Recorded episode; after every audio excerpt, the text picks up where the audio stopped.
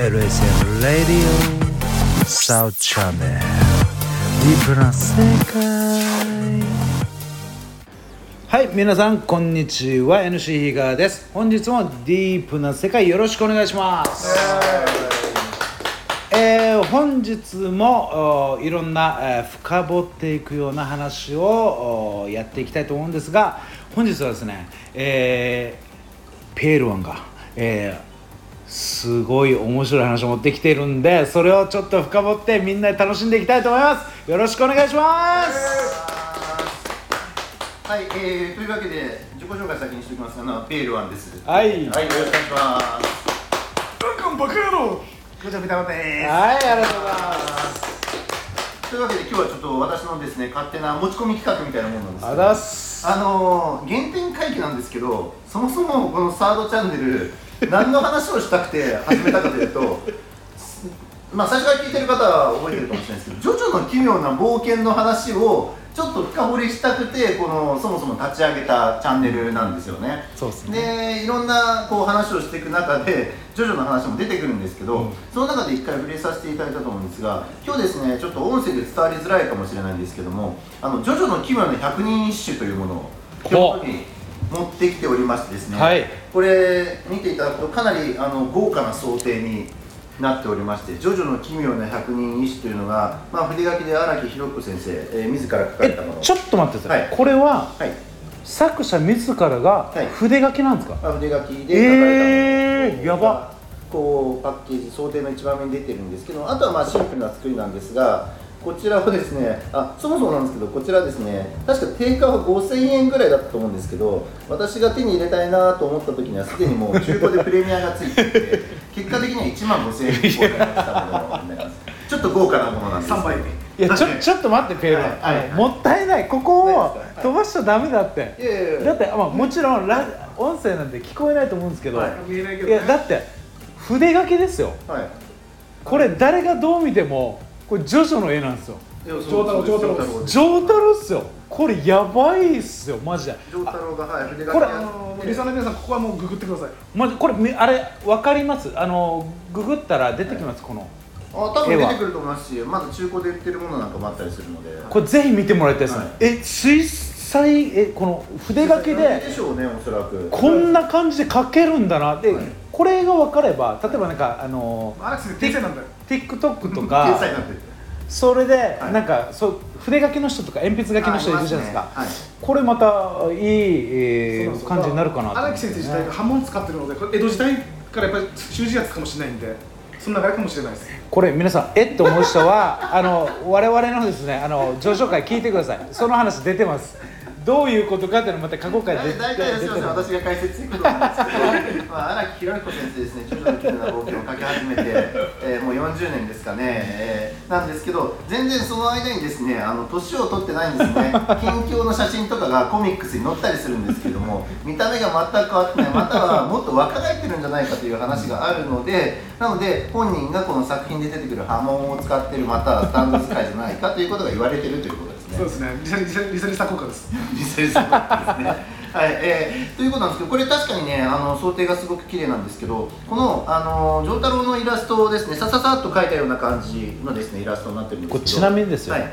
これ多分後ろのやつこれ和紙ですよねそうですね。おそらくこう和紙の感じですね形に、本当の和紙かわかんないですけどね。ななのでやっぱりこのこだわりが自分そう自分から見ると、そもそも箱のパッケージの時点で相当力入ってるなってやっぱ見ちゃいますよね。ですし、これ実はですね、あの2個出ていて、えっ、と、その二つあるんですか？はい。ははい。まあこれはワンなんですけど、はい。その「ジョジョの奇妙な百人一首」の第1弾っていうのが一部第1部から第3部までが入ってるもので、はい。でえーそのお第第4部から6部までっていうのがこれの第2弾これはドゥーエって呼ばれてるんですけど「ジへー。ョジョの奇妙な百人一首ドゥーエ」に入ってるっていう形になってますので私が今持ってるのは1部から3部までが含まれてるんですがあのこちらですねちょっとすみませんもうキリがないんで紹介してきます。そうですねそうですね。中身を紹介させてください。これね想定見た目の箱だけを紹介して終わっちゃったらもったいないんで。で、えっと、開けるとですねこれ百人一首の上の句と下の句の形になっているものとあとはまあその解説えっと2部に分かれてるってことですよねはいえーっとうあそうです。通常の百人一首と一緒ですんで上の句を読み上げて下の句を取るスタイルなんですね、でえその解説がついているような解説書が一つありましてでさらに CD が2枚なるほど。入っております。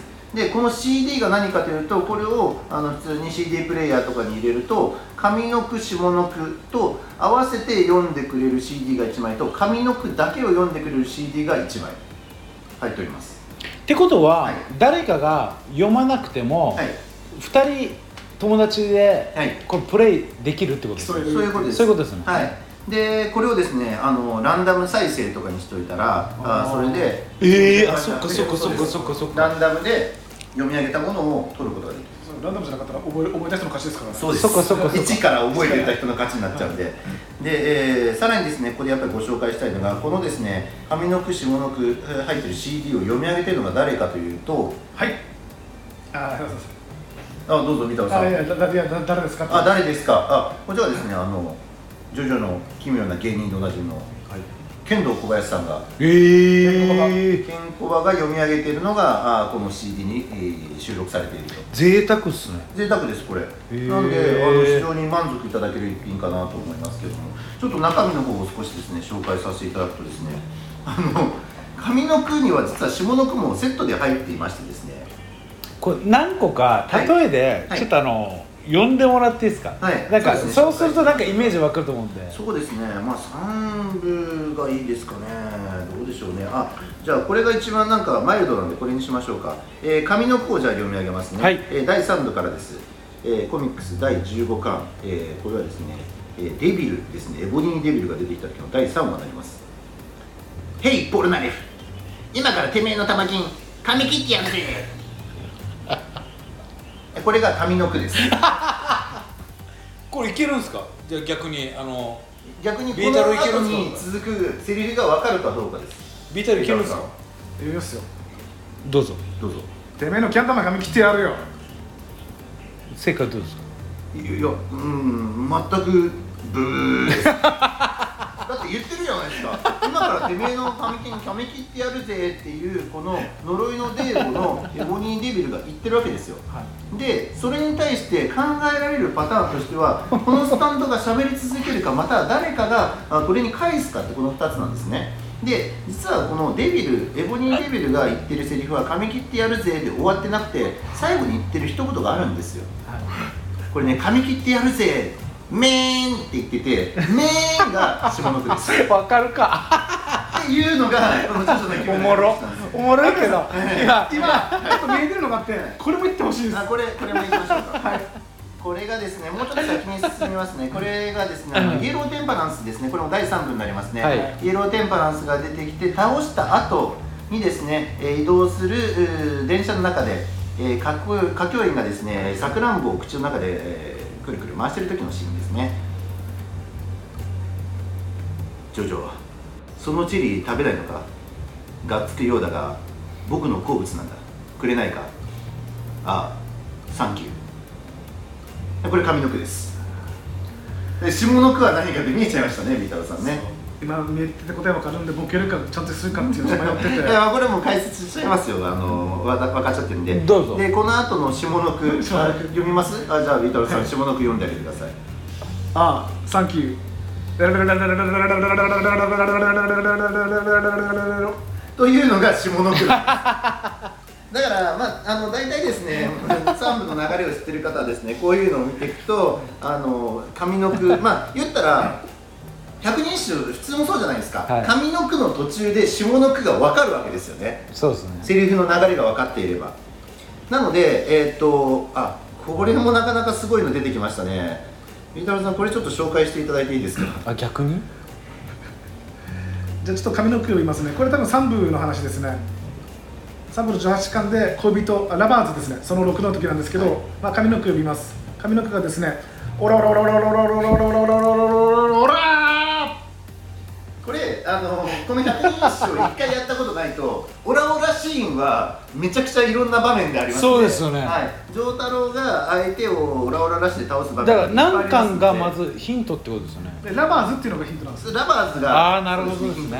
でこれがまあ、まあ、最後まで下の句も言っときますけど下の句もオラオラオラオラオラオラオラオラオラオラオラっていう新商だぜっていうラバーズとしては分かりますなるほどこれ解説するとですねあのラバーズというスタンドがですねこれちっちゃいスタンドなんですけれどもまあ他のですね、えー、とジョセフ・ジョースターをまあ人質に取るんです、はいはい。脳の中に入る頭の中に入るスタンドでで人質に取ることによって丈太郎を人質殺されてもいいのかって言って脅してこき使ったりするんうですよ。で一番ひどいのはこう溝があるんですけどね、はなんかこう川みたいなちっちゃい川みたいなところに溝があってここ渡りたいなって言って丈太郎あの丈太郎ですよ。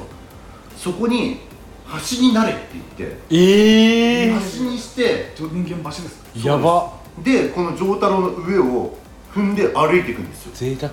いやこんな敵キャラいなかったですからね。でなんですけど丈太郎はその恨みが積もり積もってきたんで自分の手帳に書き留めていたんですね。全部手帳 何々した手帳って書いても手帳に。何々された。逆に取り倍返し立てる人があるん。です倍返しされてるモップで殴られたとかいろいろ書いてですねで最終的にはその手帳の最後のページを付けの領収書だってビリッて破って渡すっていうのがこのラバーズの一番最後になるわけですね。これ3ページぐらいに渡りましたよね。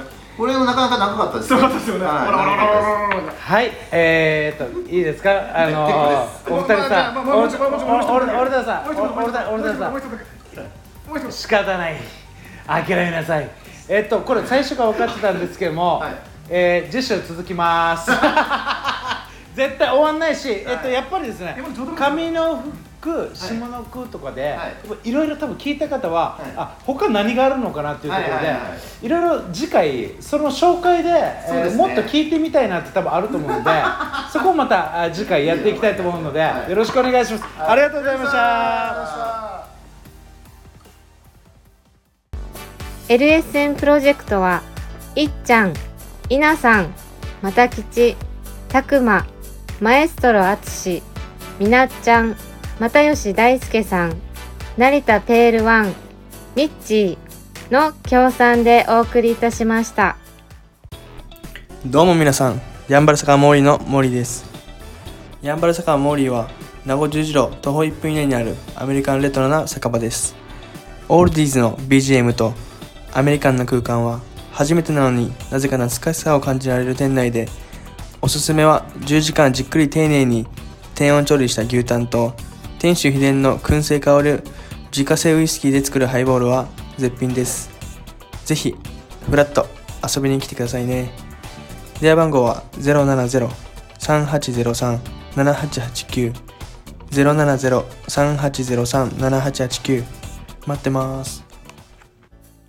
LSM レディオは株式会社エナジックインターナショナル南西食品株式会社スパイスカレー研究所沖縄ごはんよしひこやんばる酒場モーリー有限会社ゆい設計味どころかに松大同火災海上保険株式会社の提供でお送りいたしました。